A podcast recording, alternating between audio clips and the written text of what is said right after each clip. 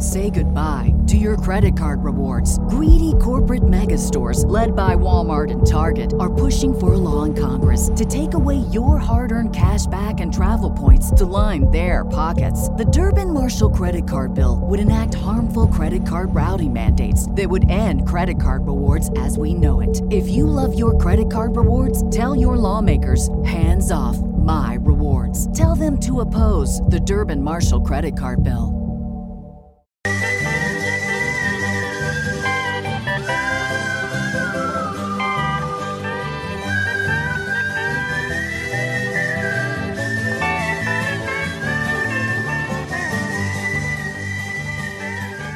Howdy, Dream Cowboys.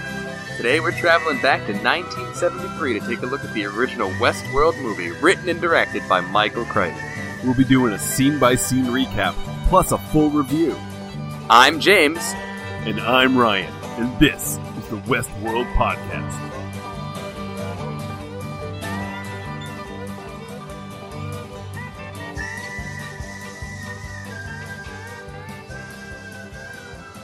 All right, so I hadn't seen this movie since I was probably 17 years old, and, I, and I think you said you never saw it before at all. Yeah, I've never seen. I, we I've never been introduced to the world that is Westworld prior to this.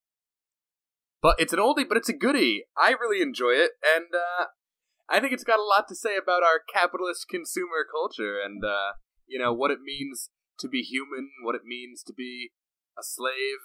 I think it's a really smart movie.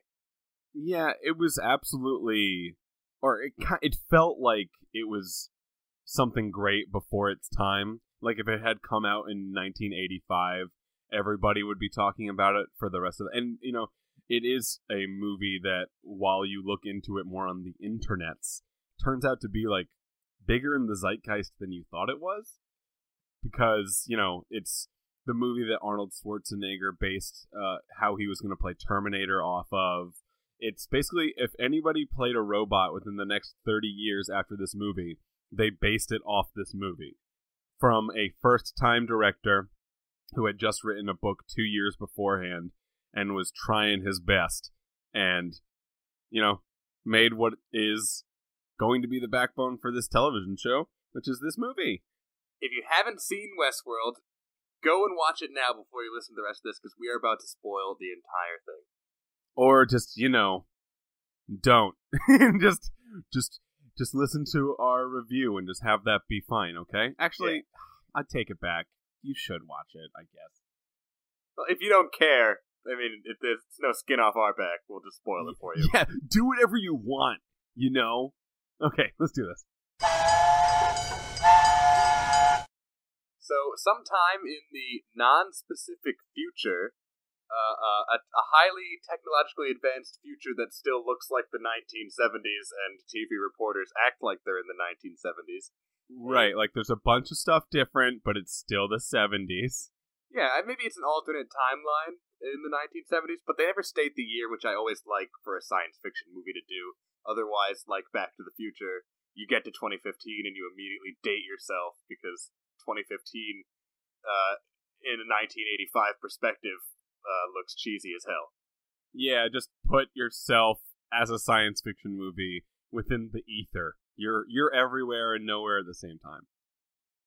International Entertainment Corporation Delos has created a massive amusement park split into three zones known as Western World, Roman World, and Medieval World.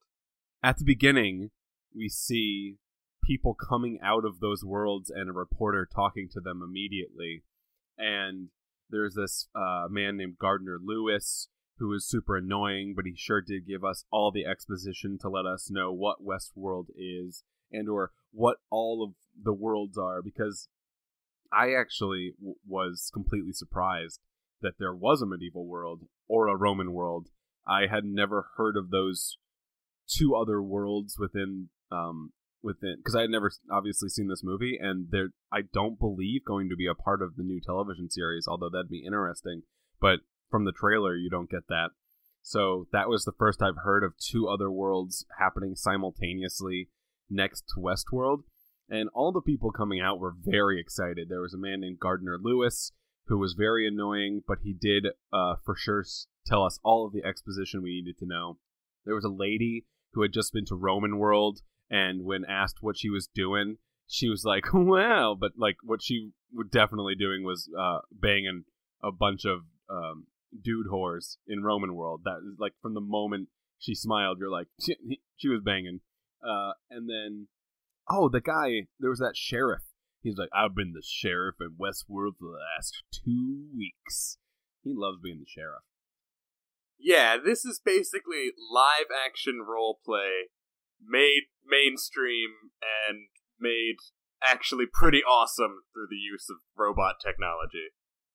Like this yeah. is this this is a form of LARPing I'd be happy to do. This is LARPing with uh plot holes. Yeah, but uh this is LARPing where the the people you're attacking aren't just like your friends dressed up in a different costume every day, like they're robots which completely pass for human in every way except for one very specific way their hands. Their hands look like fleshy man gloves which I get. You know, you need a way for movie purposes to tell between robots and human beings. And now I wonder, will there be a way to tell between robots and human beings in the new show, or and will it be hands? Like, what if there is a way that, to tell the difference? Will they stick with hands as a callback to the movie, or will they choose something new? So at the end of the Delos commercial, we get to hear their fabulous tagline Delos, boy, have we got a vacation for you. I hope that doesn't uh, make it into the HBO version. I want to be in that meeting where they're where God, we need a new tagline, guys. Come on, we're all coming up with the same thing. Dave, what do you got? Um, Westworld, it's great. That sucks, Dave. You're the worst, Dave. Julie, what do you got? Boy, have we got a vacation for you. Julie, you're a genius. Yeah, fantastic. You know, it sounds like something your 85 year old grandfather would say. You know, that guy he has some good points. We see our main characters on a hovercraft on their way to like LARP Island, where the three amusement parks are.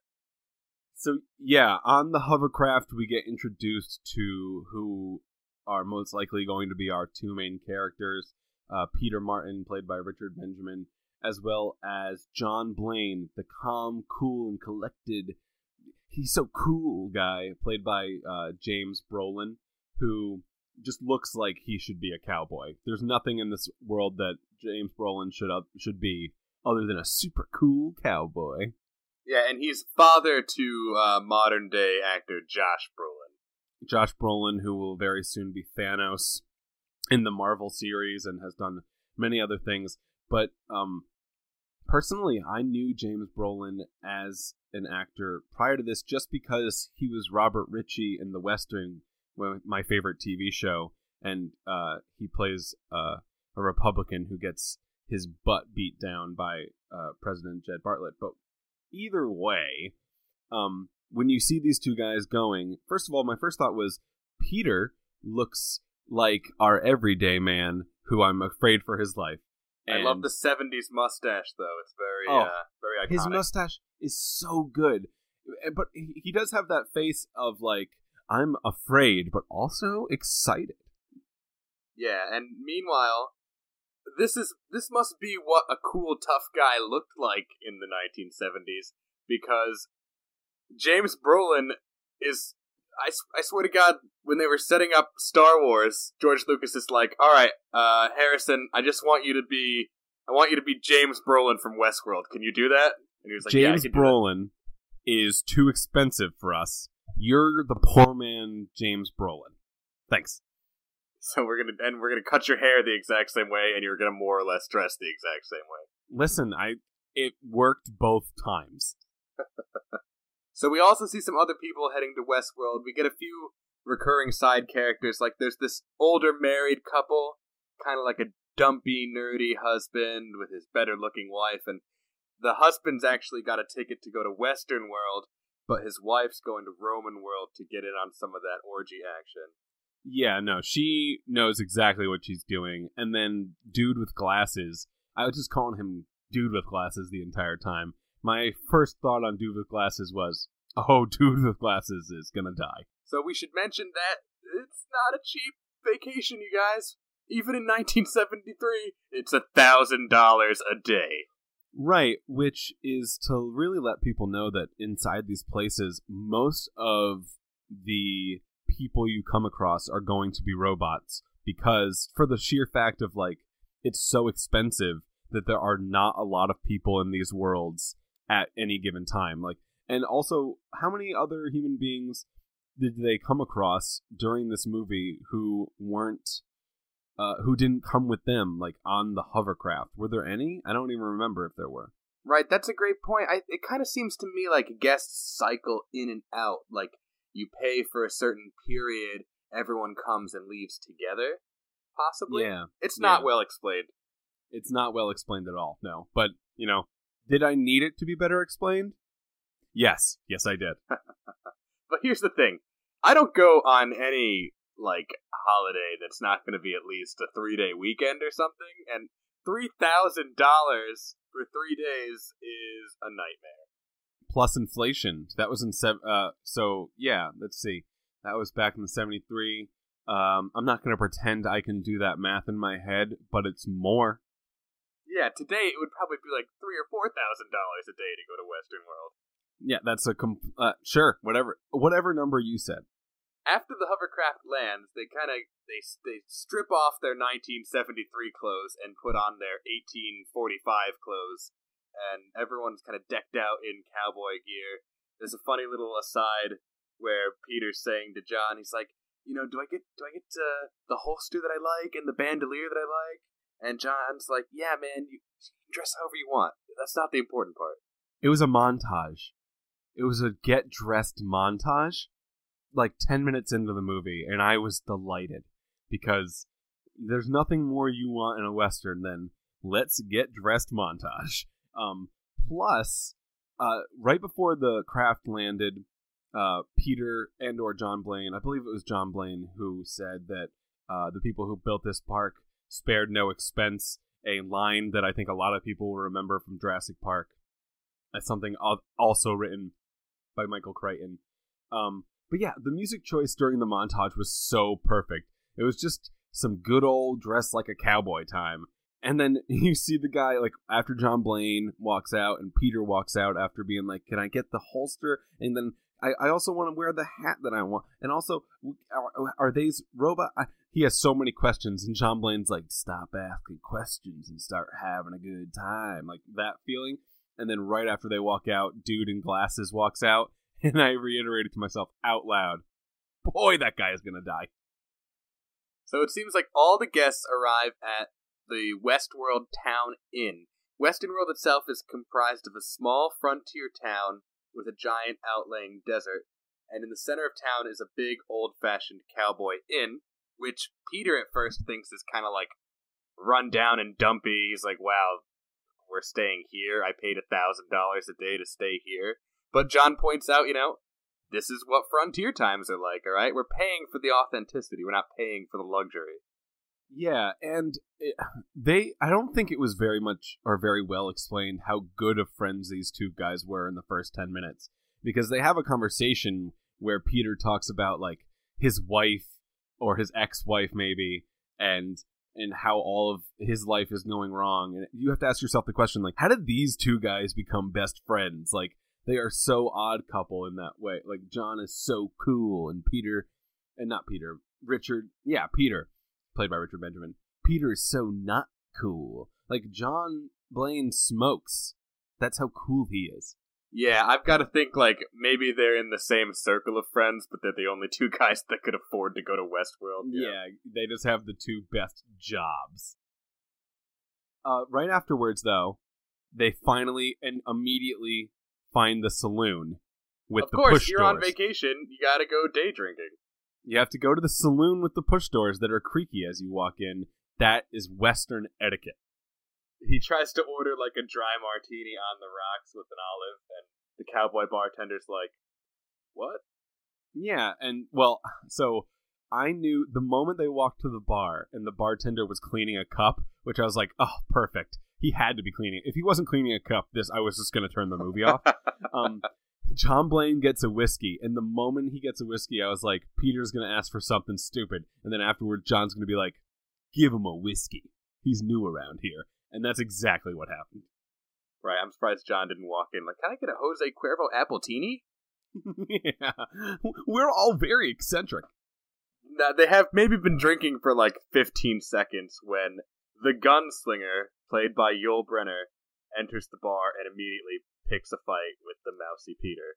Yeah, like I guess that's his programming as the ultimate bad guy robot. His programming is to immediately find a guest and start a fight with him so that he can get shot.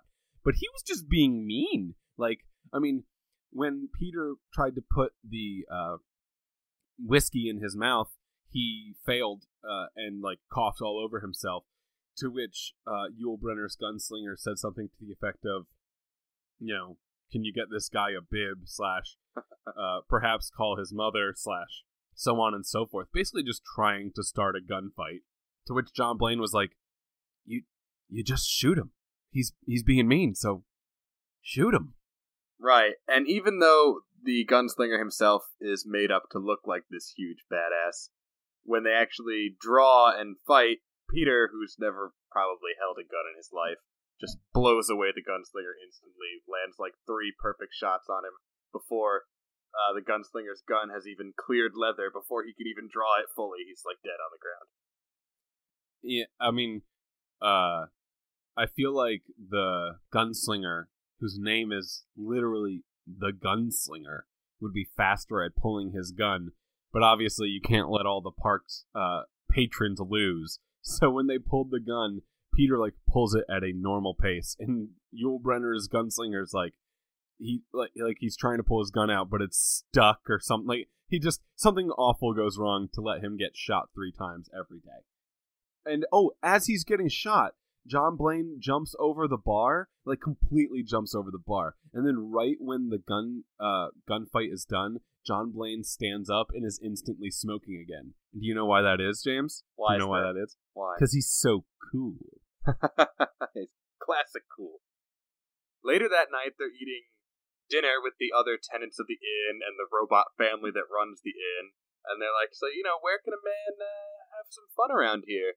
And one of the robots recommends the local bordello, which uh, offends the old lady robot, which I enjoyed that exchange. Yeah, she was like, "Don't talk about a brothel at my table." Somebody mentions someone named Miss Carey, which oh my god! Now that I say that out loud, I I wonder if that has any more meaning than it is supposed. Either way, now that um Miss Carey is the is the lady who owns the brothel, and after uh the robot who is putting on the dinner is like, "Don't talk about that." Peter immediately turns to John, who's and's like, "Who's Miss Carey?" And I was like, "Oh, boy wants to bone." Yeah, now we see the reason why John is such a big fan of Westworld and why he's a repeat customer. He loves the uh, robot. He loves him some robot horse. Li- Uh, so, are these three worlds just uh, whorehouses with some frills? Like that's what it feels like. It feels like it's just like a place to go and have sex with a robot, and I and like between that you do some other fun stuff. But really, it's to have sex with robots. As they get there, and the robot madam introduces her robot girls, a shootout breaks out across the street, and Peter wants to check it out, but John's like, "Nah, man, we got these robot girls to to bed down. We don't have time to have fun. We're just here to to you know for these thousand dollar sex toys, basically." And the I learned later the the uh the bank robbery was a scene that was shot but cut. Apparently, the cut at the end of uh this movie, the first edit, was really really long, as uh what happens a lot to first time directors that Michael Crichton was when he was making this thing. So they did. We were supposed to see the bank robbery, but when they cut it out, their solution was just like, no, no, no. Just say that we're boning and everything will be fine. Just, just while this entire scene's happening, we're gonna hear gunshots from across the street. that we're going to stop referencing at some point. So we get a little hanky panky action between Peter and his robot date. We get our first like little creepy robot thing where once he's like no longer really looking her in the eyes, she kind of takes on a vacant blank stare as he's kind of like, you know, going at it. Yeah, it kind of looks like for a moment like when he's kind of when he is uh when he is finished and is kind of drawn over her, her eyes open completely like she's uploading or something. Um I mean, something that if if we were in the act of coitus and it happened, it would freak me out. So I'm glad that it happened for for Peter's sake that it happened after. Although he doesn't see it, I wish he did see it to be like, oh, you are very much a robot. Because before they started getting into it, he was like, uh, you know, I we've never met, if you know what I mean. Uh, he was very obviously like still thinking about his wife, and then so quickly he's like, uh, never mind, let's let's just do this. To which uh, you believe or you figure out was probably a bad idea, and or the future is about to be bad for some reason because this lady eye uploads. Also, all the robots have a gleam in their eye. Yes, I believe they all have that gleam in their eye, which actually I learned was they were real contacts. Okay, that's interesting. Yeah. So after uh, the deed is done, Gross. Peter and Peter and John meet back up, and Peter says to John, he's like, "Wow, man, Western World is a lot of fun," and the face he makes and the way that he delivers that line like totally made me cringe. I don't know about you. Yeah, he was just like, "I sure am glad we came to this whorehouse." And uh, John Blaine said, uh, "John Blaine has a line that he said literally like." Machines are the servants of man. They're just so psyched to be fucking. At night, when all the patrons are sleeping, that's when the kind of tech crew for Delos Corporation comes out, collects any dead, broken, or malfunctioning robots, takes them underground to the catacombs where they kind of run diagnostic checks, repair any parts of them that have been hit by bullets, and uh, kind of get them ready to send them back out for the next day. Right. I, I didn't see them as the tech crew. It kind of felt like they were just the janitors who drive around and then they pick up like a robotic horse like it's nothing. So apparently the horse does not weigh what it's supposed to weigh. Um, and then the janitors drop them off at the at the technical lab where you I guess first get to meet or not really first get to meet, but like get to know better the guy who's like the head of the tech department. Um, I was sort of waiting to find to meet God, like an Anthony Hopkins type character, but you really don't ever get to. The more the most you get is the head tech guy who when all of these robots come in from all three worlds, he's just told of a, you know, there have been malfunctions and then something that is sort of like a disease and uh, everybody reacts to him saying that as like you're sound that sounds stupid. You're stupid for saying that. And he makes the point of like you know some of these computers and robots were designed by other computers. We don't actually know how they work um, at that point you kind of get the feeling like it's the first time someone has mentioned something that sounds like a computer virus that is what it, that it turns out to be what is affecting these worlds and you're like, I, ho- I, I hope someone elaborates upon that later, and then they never do.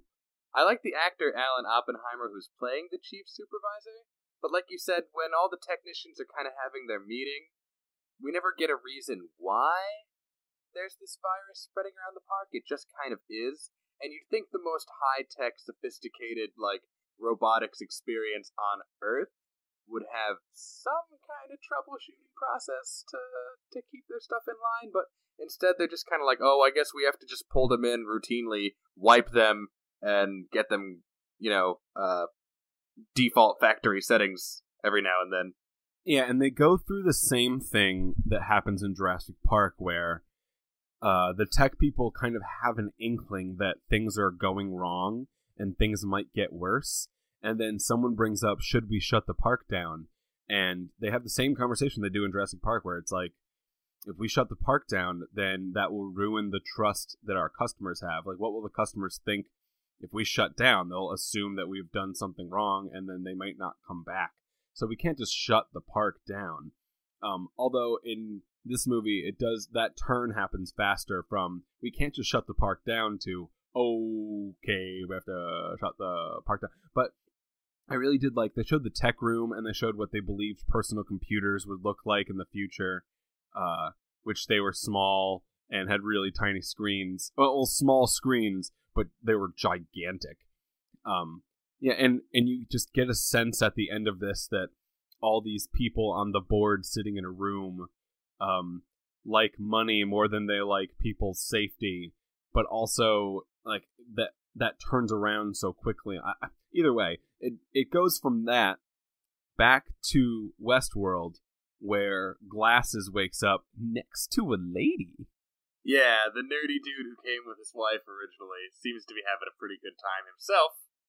He wakes up next to a woman and initially looks shocked, but then he kind of gets oh yeah. He looks so jazzed about it. He's like, ha ha, I did this, and I'm sure it was just because of my physical prowess. Meanwhile, John is shaving with a straight razor while Peter's bathing in a big wash tub when the gunslinger just kind of casually walks into the inn and begins to hold up John. John, who then puts his hands up as if he's in some kind of danger, but he's actually not. We should explain how the guns work in Westworld and why John is actually in no real danger. Yeah, so the guns have a I don't know, like a chip inside them or something that reads body heat. So if you point the gun at something that has body heat, it will not fire. Um, which is the which is the safety that they've uh, put in in Westworld. But what they've never explained was like in Roman world they have uh, daggers and knives, and those can't have like a chip in them to to have body heat how are people not stabbing each other in Roman world constantly or in medieval world constantly? Like Westworld is the only place where you can make the gun stop shooting at certain people and or, you know, not just whoever isn't a robot and it makes it fine. But uh, that's one of the plot holes in this movie where you're like knives don't do that. So Yeah, it makes you wonder if no one in medieval world has ever like tripped falling down the stairs while they're holding their broadsword or something, you know. Yeah, like they've definitely someone has definitely gotten stabbed there. To tell me that nobody has gotten stabbed in Roman world, a place where stabbing is like the thing to do. That's insane. Yeah, in more ways than one. Oh, hey, you you did it. The gunslinger is holding up John. John's acting like there's a real threat here, so he puts his hands up. I think he's just larping. He's just having a good time. He's like, okay, oh, the robot's holding me up. I better, I better act scared. Right, but it does feel a little odd. It feels because you kind of get the sense that um, all the things in the park are kind of supposed to happen after everyone gets ready and has breakfast, and then the things like that are supposed to happen. Um, so it does come as a bit of a surprise, although it, it all works out because Peter is walking back from cleansing himself in the bathtub hears the gunslinger in the room, and uh, he's in the uh like the hallway, and a woman comes out from behind him and from another room, and is like, "What are you doing?" To which uh, Peter completely ignores her, kicks in the door, and goes like total ape shit on the gunslinger. Yeah, he shoots him like ten times, and the gunslinger falls backwards out the window crashing into the ground below. Yeah, he shoots him more times, I believe, that are in the clip the gun has. so we should mention that the we don't see a lot of Roman world in action, but we there is like a subplot going on in medieval world where this like chubby per- pervert character who I really like is like trying to seduce the robot queen of medieval world, and right. he's doing well, but she wants him first to defeat the Black Knight, like tomorrow at dawn, which he agrees to do.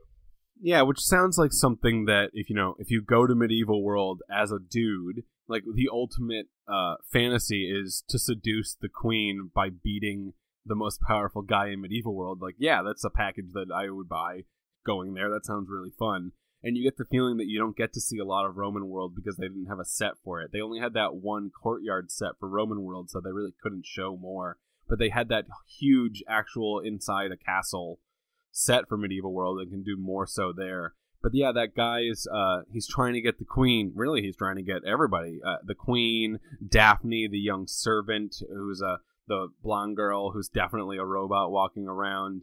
And um, when uh, later, when the big pudgy guy comes on to Daphne, Daphne turns him down, which is another thing for the technicians to be like, that is not supposed to happen. Right, all the robots are supposed supposed to be DTF twenty four seven. Like constantly, they're like, "Oh, you wanna? Yep, I'm down. This is this is me looking at you, right at a bone." Meanwhile, Peter's been taken to jail for murdering the gunslinger.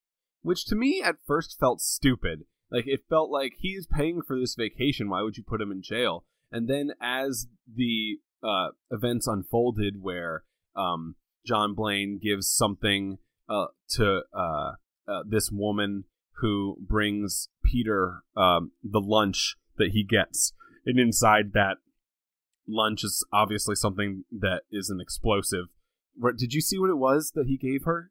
No, I just assume it's got to be a stick of dynamite. Okay, yeah, some some sort of explosive that gets that like gets past the inspection of the the invalid running the jail, and then uh, blows out the back wall of the jail for Peter and, and John to escape. A daring prison escape, something that'd be really fun to do while on vacation in Westworld. To which then I like I became way less cynical in that moment of like, why would you put him in there? It's vacation. What you put him in jail for on vacation? And then that happened. I was like, right.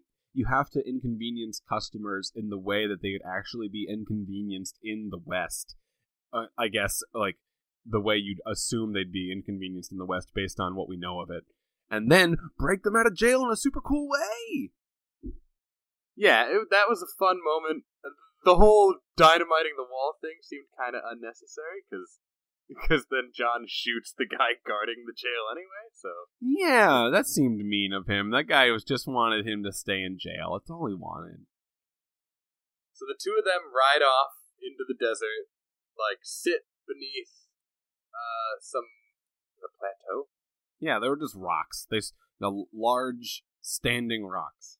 Yeah, they're they're leaning against rock formation, drinking some whiskey, and just talking about how much of an awesome time they're having. And I think at this point, Peter like thanks John for dragging him here. Right. At which point, they both see a rattlesnake, and my exact words out loud were, "Oh, hey, look, a snake." Can snakes bite you when you're in Westworld? I feel like they shouldn't be able to bite you when you're in Westworld. Like if the snakes could bite you while you were in Westworld, that wouldn't be very fun for the customer. Oh, oh, he bit him.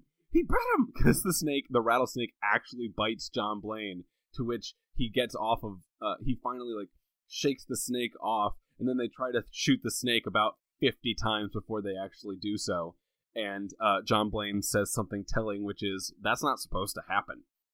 Yeah, and back in the control room, the technicians are like, "Uh, uh are snakes biting guests now? Or are we? Or did we clear that?" Yeah, they're all smoking. They're basically should be saying, "Hold on to your butts." Like it's the same thing of Sam Jackson being like, "Oh no." Newman and Sam Jackson could have been in this control room just like they were in Jurassic Park, and it would have been the same exact reaction of like, "Oh god."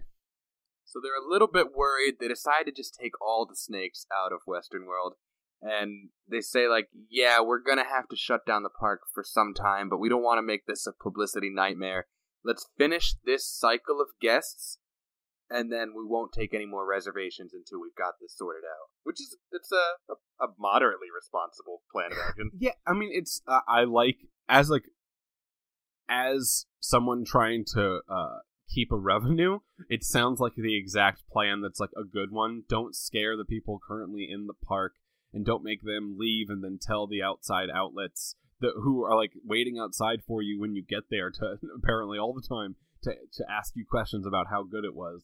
Um, just let them finish their thing and then get on out of here. And then the, guy at the end literally says like, "We can ensure their safety. Everything's fine." And the moment he said that, I was like, "Those are some famous last words, I bet."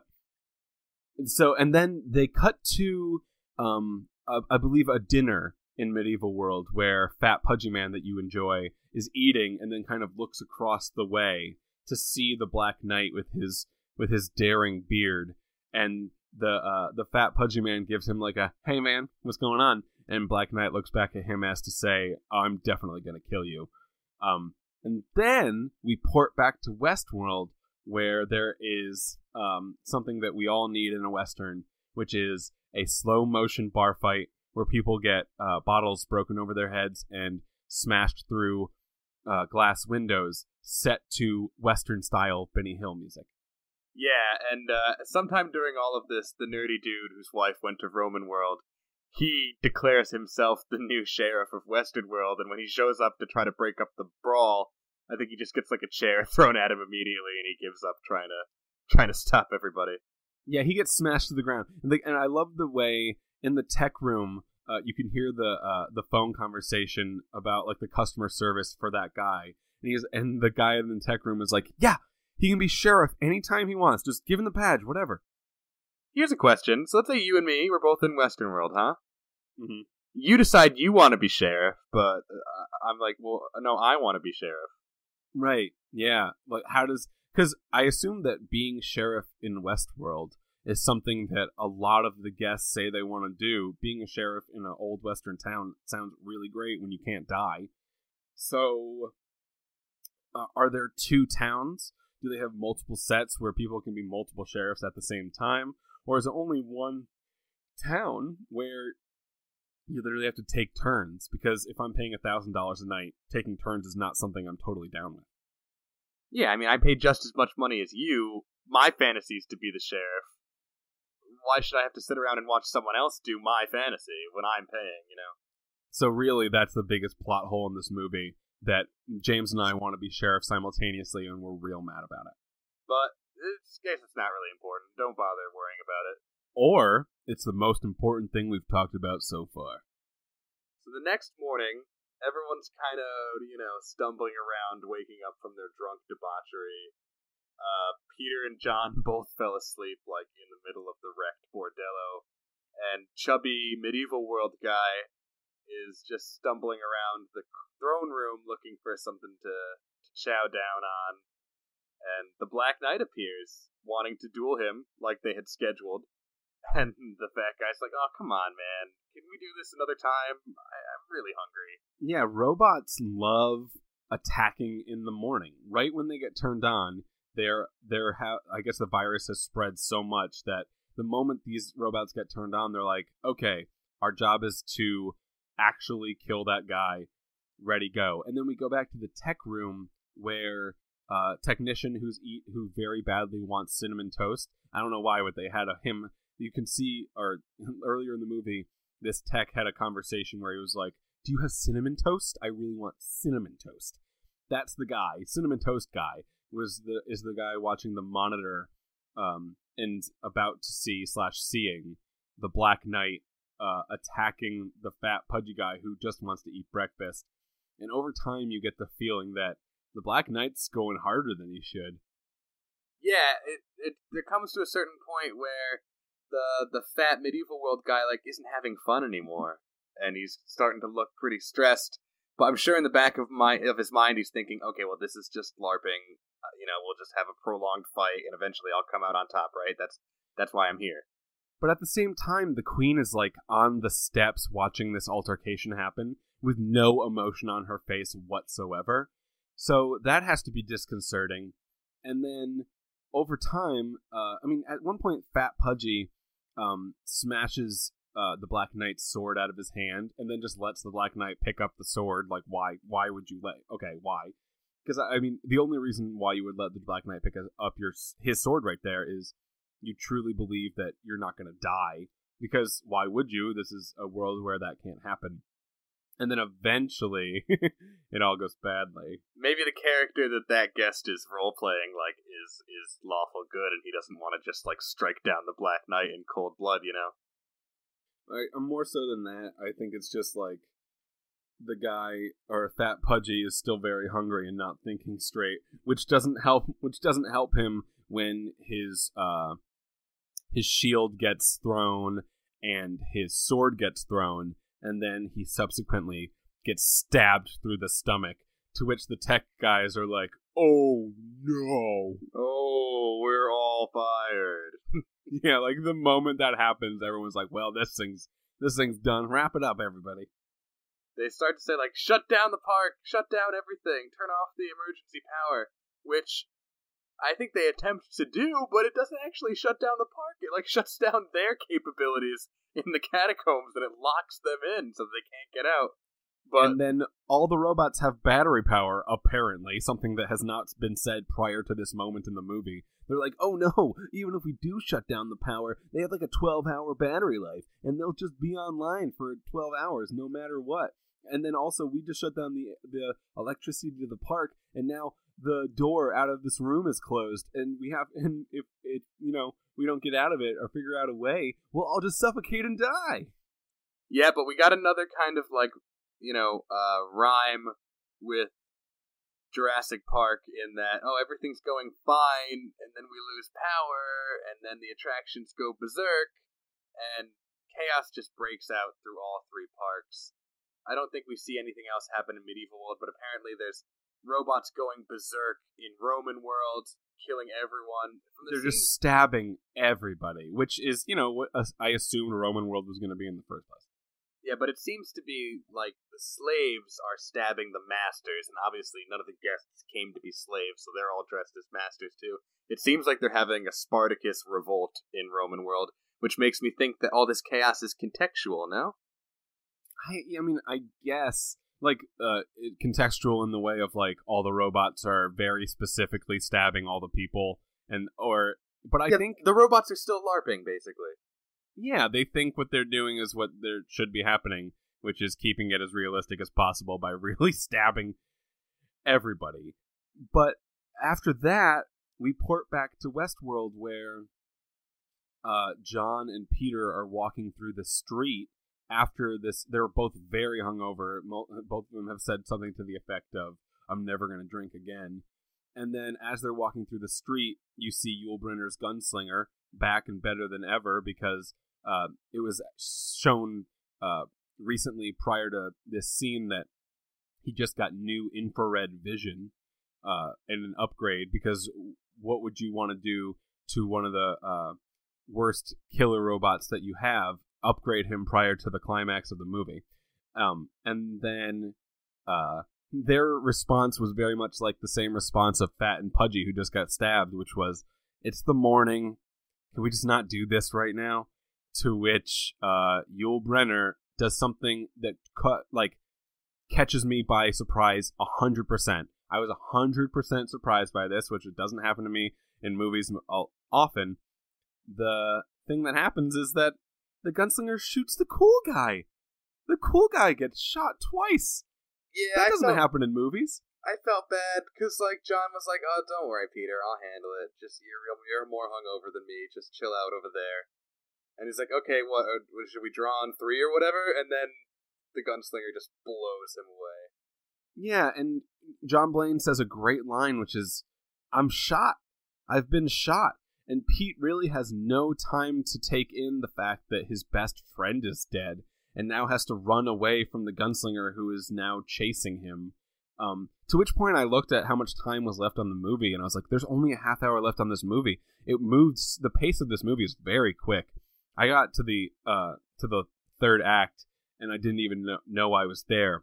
But it was at this point where we start to have a chase because uh let's see peter gets on his horse and then yul brynner walks into a like a side road that we don't get to see and then comes out on his horse like yul brynner doesn't know how to get on a horse or something and had to do a cut in the middle there because he doesn't know how to get on a horse like i think that's like they, like i don't know if that happened that's what i feel happened and then they kind of uh, both ride out to where John Blane got bit by the rattlesnake earlier.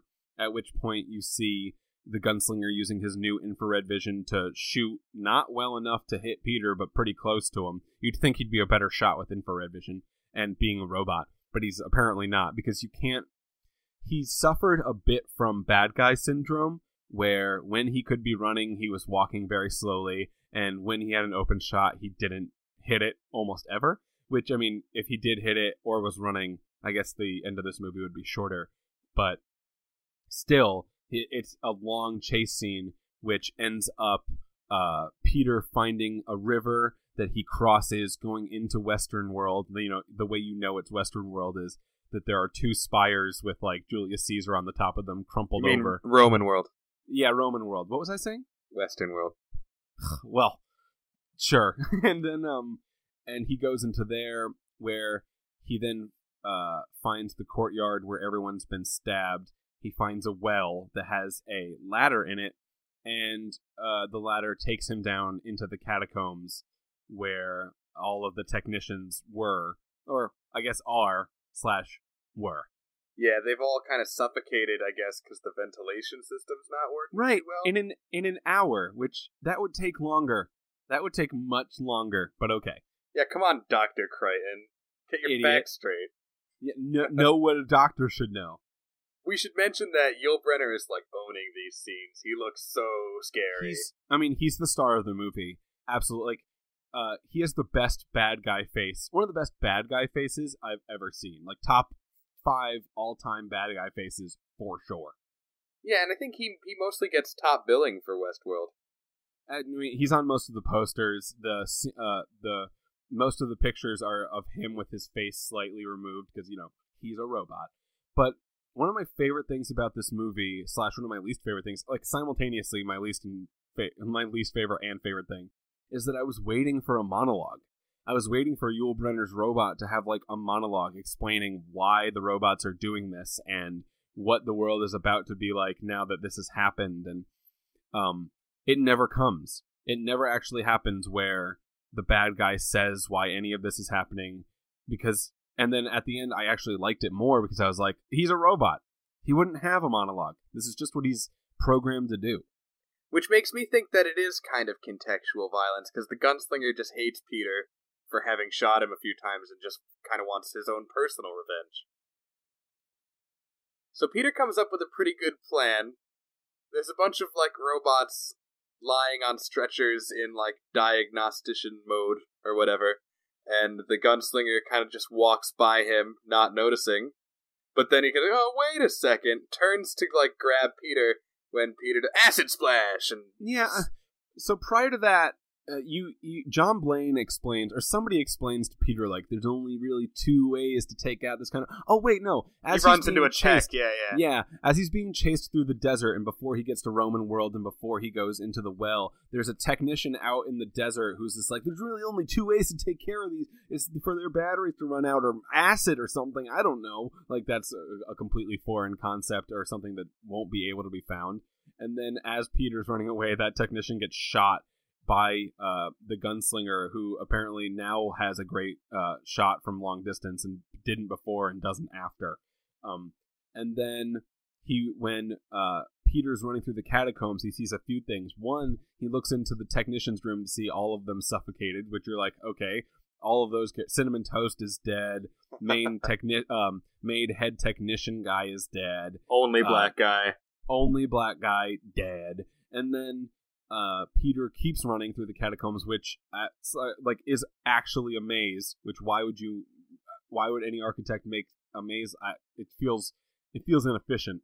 And then eventually peter gets to where all of the robots are being fixed and just happens to to get to the table at the end of the hallway where there's just like the table's just full of acid thankfully.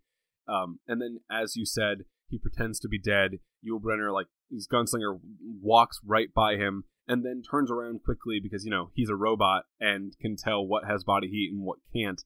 To at which point, uh, Peter just throws acid in his face like uh, Dale Gribble throws sand in people's faces. Right, which kind of melts off his face skin and damages his fake eyeballs, but because he's got infrared, now he can't like make out fine details, but he can still see like the glowing visage of Peter as he runs away. So, you know, he's he's a little damaged now, but he's really not that much worse for the wear. Yeah, I mean, I as his face is like a little melty. It's not as melty as you'd think it'd be. Actually, as uh as Pete was going through um Rome and Westworld and then eventually to medieval world, all I could think is Pete just flew in from both Rome and Westworld, and boy are his legs tired. Like he's just going from place to place but but right before that the gunslinger finds him in the catacombs, he starts running. The gunslinger runs for a short moment. Yeah, he, proves he got he got bored. yeah, which proves that he can run and just hasn't been this entire time because he is suffering from bad guy syndrome, where you both can't run and can't shoot straight still.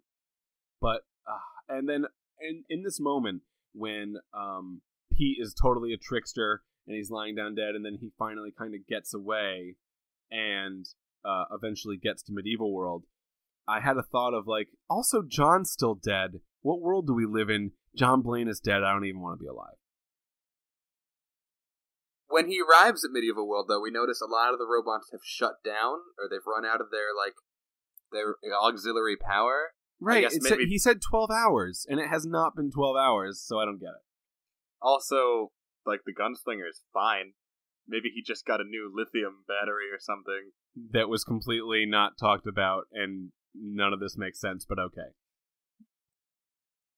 The gunslinger catches up to him in the throne room, but Peter sort of works out that since his sight is now based on infrared, that if he stands next to the torches which are lighting the throne room, he can kind of become temporarily invisible. Yeah, and then that works out right up until Pete, in a moment of life and death, makes a large mistake by making a giant noise, which lets the gunslinger knows where he is. To which I like my exact thought was like, "Don't make noises, Pete. That's what dumb people do." Yeah, he he heaves a you. huge sigh of relief. He's like, Ugh, Thank God. And, and both of our sirens of relief are going to pop in that in that moment, but I want to keep them, and I'm sorry for everybody's ears. But like, he can't see you. What should you do? Maybe be quiet, idiot. But this is exactly like you know, I, Michael Crichton really loved this scene. He's like, I'm going to do this again in my dinosaur movie. I honestly don't think he did like this. Like he he shot an entire sword fight between uh, the gunslinger and Pete. Like what was supposed to happen at the end is they were actually supposed to do a sword fight, and then at the end, Michael Crichton was editing it and was like, it just looks goofy and dumb. So he kept the one where uh, Peter just lights him on fire. But I mean, or like you know, tries to light him on fire. He acids him. He lights him on fire. What more bad things can you do to a robot? You know. Yeah, he hits him with the torch, and the gunslinger just goes up immediately. Like I don't know a lot about acid. Is it flammable? Because he he he blows up like a firecracker when that torch hits him. I don't know anything about science, but I'm going to say acid is flammable. It might not be, but I feel in my bones that it might be. So it kind of seems like the gunslinger's been dealt with.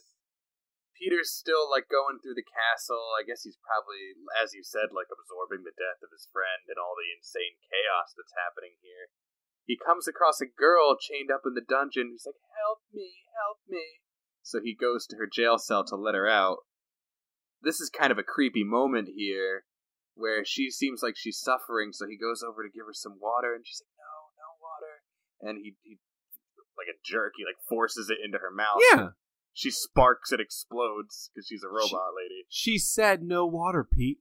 She said those words to you. No water. And then you, thinking you know better, put a bunch of water in her face, and she explodes. Which begs the question does that happen to all the robots? Is that the reason the gunslinger saw the river earlier when he was going into Westworld, or River, um, Roman World, and was like, no, thank you, River? Like, do they know that? Uh, they apparently know. The robots know that water kills them, which is interesting in itself. Right, so they must know they're robots. Uh, Yeah. this, is, this is getting really confusing, Michael. It is. You know what I think it is? Just plot holes that don't actually mean anything. We get a really good jump scare, actually, where like the charred, blackened, horrible gunslinger actually like catches up with Peter for a second and tries to grab him, but then Yeah. finally falls over dead. we get basically the two main pictures that you're supposed to take away from Westworld, the movie, which is uh, Yul Brynner's gunslinger all charred up in the face, and then Yul Brynner's gunslinger uh, with his face like once removed before he falls over dead, and uh, which subsequently leads Peter to kind of just sit back. I think look into the camera. It kind of looks like he looks into the camera to me, what it meant to me was that Pete was accepting his own fate because really, what what you uh, feel in this moment is that everybody who was in all three of these worlds is now dead except for Pete, including all the technicians in the catacombs.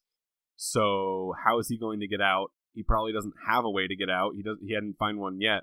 So maybe he just sits in the catacombs until he dies.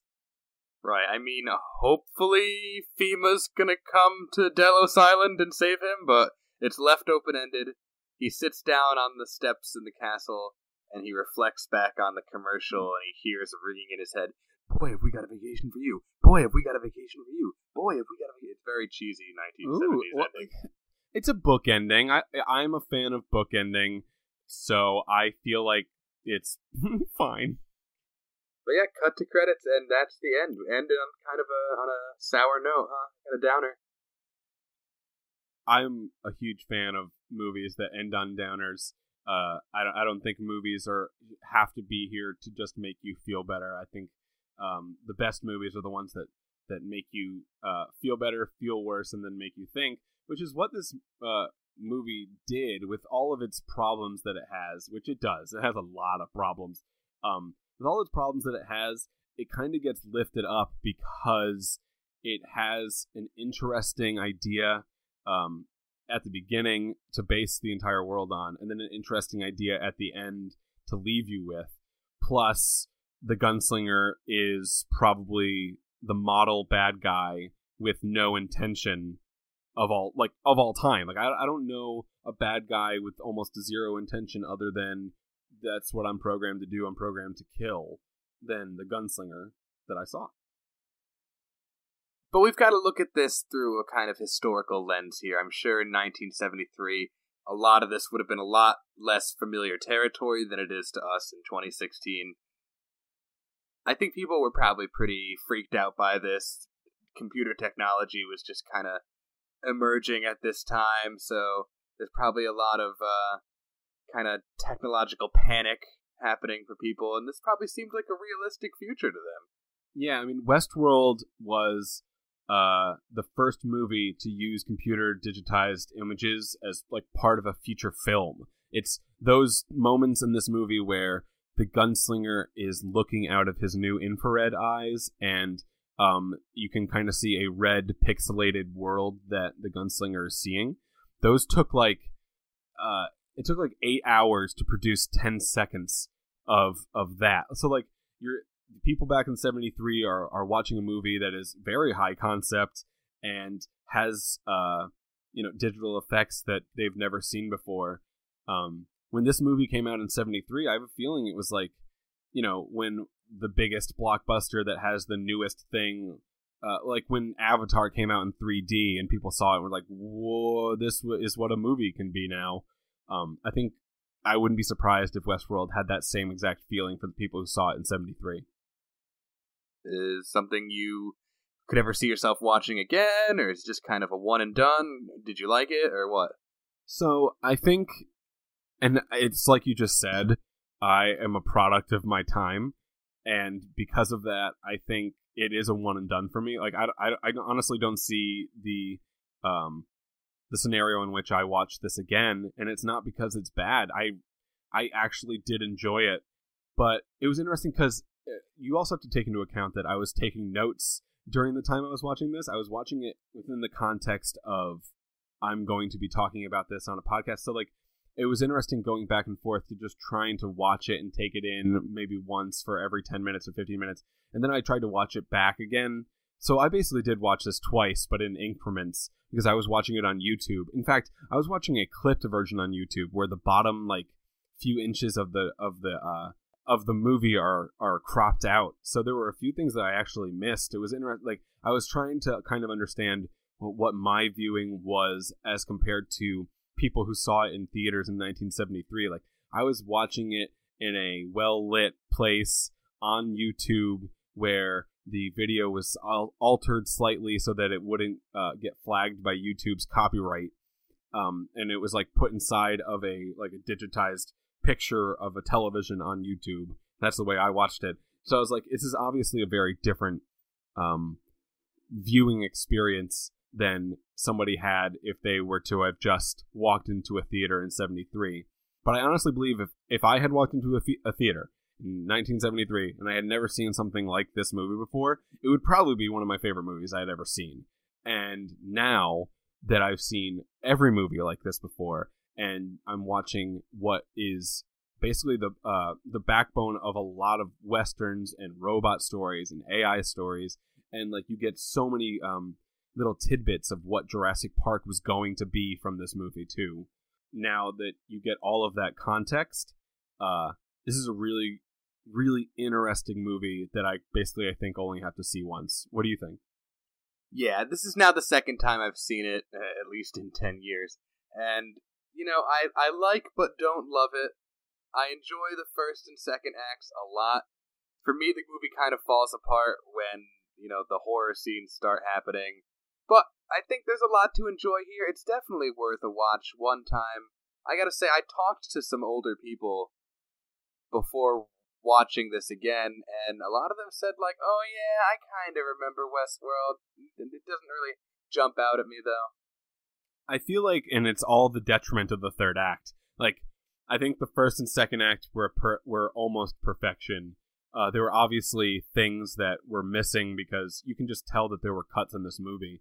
But the third act suffered from first time director syndrome, where, um, hey, like, it, just think of the scenario, which is you have never directed a movie before, and now with a large budget within a large um, context world, like a world that that needs an hour and 15 minutes to explain it before you get to a big fight scene that uh, is supposed to be the climax of the movie. And then you kind of get to a fight scene that is not everything you want it to be and you kind of get the feeling that it would be better if it was being directed by someone who had directed 10 or 20 movies prior to this and are now getting here but it felt like somebody who didn't know what they were doing was trying to make a fight scene for the last 20 minutes and they knew the message they wanted. Like michael crichton he knew the message he wanted to get out at the end of like this kind of sadness and this kind of woe is me but i've also come to terms with the fact that this might be what the world is going to be or is now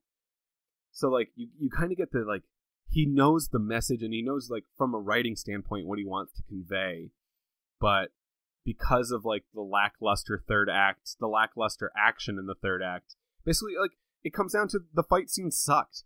Both of the last fight scenes sort of sucked, and you wanted them to be better, and you go like, I guess I need to watch more uh, action movies from the early '70s to see fight scenes that were done uh, better because I I know there were, um, but it, this is a really fun, interesting movie that suffers from uh, a crappy fight scene at the end that could have been crappier. Like uh, I know this is the second fight scene that Michael Crichton shot. He shot, like I said before, a, a sword fight that when he was editing it, he literally said and was quoted as saying, "This just looks goofy," so he didn't put it in. But I mean, either way, um, I guess in the context, bringing it back now to the new Westworld TV show, I don't know how many of the characters from this movie are going to be in the TV show. Obviously, Anthony Hopkins' character, um, Dr. Robert Ford, is more so God than anything in this world than we got in the movie. Right. Um, well, that but, that's a question I had for you. What do you want to see kept for the new Westworld, and what do you want to see done away with? I hope, but suspect they will not keep Medieval World or Roman World, but I I haven't I, I would like to see them again. I don't think they're going to use them though. I don't think they're going to use them at all. I think it would muddy the waters of something that is pretty high concept in the first place. Um, but if they do, I don't know. It would be interesting if they do, maybe in later seasons, have an idea of that. But um, because I would like the last season of Westworld that has a huge budget to go through three different sets. Although it's tough, you can't really do Medieval World again. They just came out of Game of Thrones on HBO. I don't. I think HBO would be like, right, yeah, you can't do Medieval World. We literally just did it better than you're going to. Um, but uh, we know that they're going to keep the gunslinger. Ed Harris is literally playing a character called Gunslinger. But I believe in the new Westworld TV show, he's not a robot. He's a person who goes to create awful times. Do you know if that? I don't. I'm not sure on that one. So I'll have to. I'll have to. We'll have to watch and see. Oh yeah, I didn't know, but that sounds really interesting. Do you suspect that Jimmy Simpson will be playing a, basically a Peter character? Yeah, I think he's basically Peter, and then I think Logan is the other one, who's basically John Blane. Um, So I mean, I think we'll get like the kind of essence of those two characters, but in but in different ways. Yeah, and it seems like we're going to get a lot more, and this is a complaint you had brought up, a lot more from the robot perspective, and we're going to learn a lot more about them. And I hope, like, let's have some well defined rules, please. Jonathan exactly. Nolan. I think the it will be interesting to watch the pilot because uh, I how they explain the rules of this world and how they lock up the plot holes that the movie had will be huge as to how this show does. Just to, will it make logical sense? Because there were moments in the movie where you just kind of had to suspend disbelief because you were like, that there are things there that don't make any sense whatsoever, but this is pretty cool. I basically, uh, I have one more thing to say about the film's influence. One of the best episodes of The Simpsons is where they go to Itchy and Scratchy Land, Oh, yep. hmm and the robots go berserk, and they have to fight their way out. And there are so many references to Westworld, it's crazy. My favorite one, I watched The Simpsons episode immediately after I watched Westworld, is they're going through the catacombs of Itchy and Scratchy Land, and you see the technicians, and they're dressed just like the Westworld technicians around a circular table of computers. Mop and Bucket Man to the exit of the Nauseator. We have another jumper in the roof of TGI McScratchies. We need more Bort license plates in the gift shop. I repeat, we are sold out of Bort license plates. I mean, it feels like Westworld was a movie that all the nerds in 73 really liked. Like, this is prior to. When did the first Star Wars come out? 77. Right. So this is pr- this is five years pre Star Wars, and so like if you were a eighteen to twenty five year old dude who oh yeah, was this, was a total probably the shit back then. right, huh? if you were a total nerd, like I feel like the the adults you talked to, I don't know exactly who they were, but I bet if you talked to a a, a a dude who was like sixteen years old, didn't know what Star Wars was yet, and Westworld came out, I bet they thought that was the shit and that Yul Brynner was like the best bad guy of all time. And the reason why Westworld doesn't get talked about more often, like as a movie, is because five years later, you know, the one of the best epics of all time happens, and all of those nerds who were like Westworld is pretty cool, they could then be like, hey, here's a movie with less plot holes and better fights. Right, and to to make the same point, ten years later, you'd have Blade Runner, which basically hit on a lot of the same themes, but in a much more successful way. Yeah, Westworld was what happened prior to sci-fi as a genre becoming solidified as a true storytelling like utopia. Like it's you had Star Wars and Blade Runner with as you said in the next 10 years and Westworld you can see what things were the best things were taken from Westworld and been like, okay, we're not going to make the same mistakes that they did, but uh you know, you come back to I think the best thing about the Westworld movie was Yul Brynner's gunslinger was a wonderful bad guy who never once told you why he was being a bad guy, which is something that never happens anymore. And I feel like is not going to be the same in the TV show. I feel like there's going to be a robot monologue, you know what I mean? Like there will at some point, probably at the end of the first season, be a monologue from one of the robots explaining exactly how they feel and why. And that's something you didn't get from this movie. But um, you know, either way, are we giving uh, like a letter grade? I don't, I don't even know if did, if if a letter grade makes sense. I, I don't this. know if we're qualified to give a We letter aren't. grade to we aren't. We truly aren't qualified.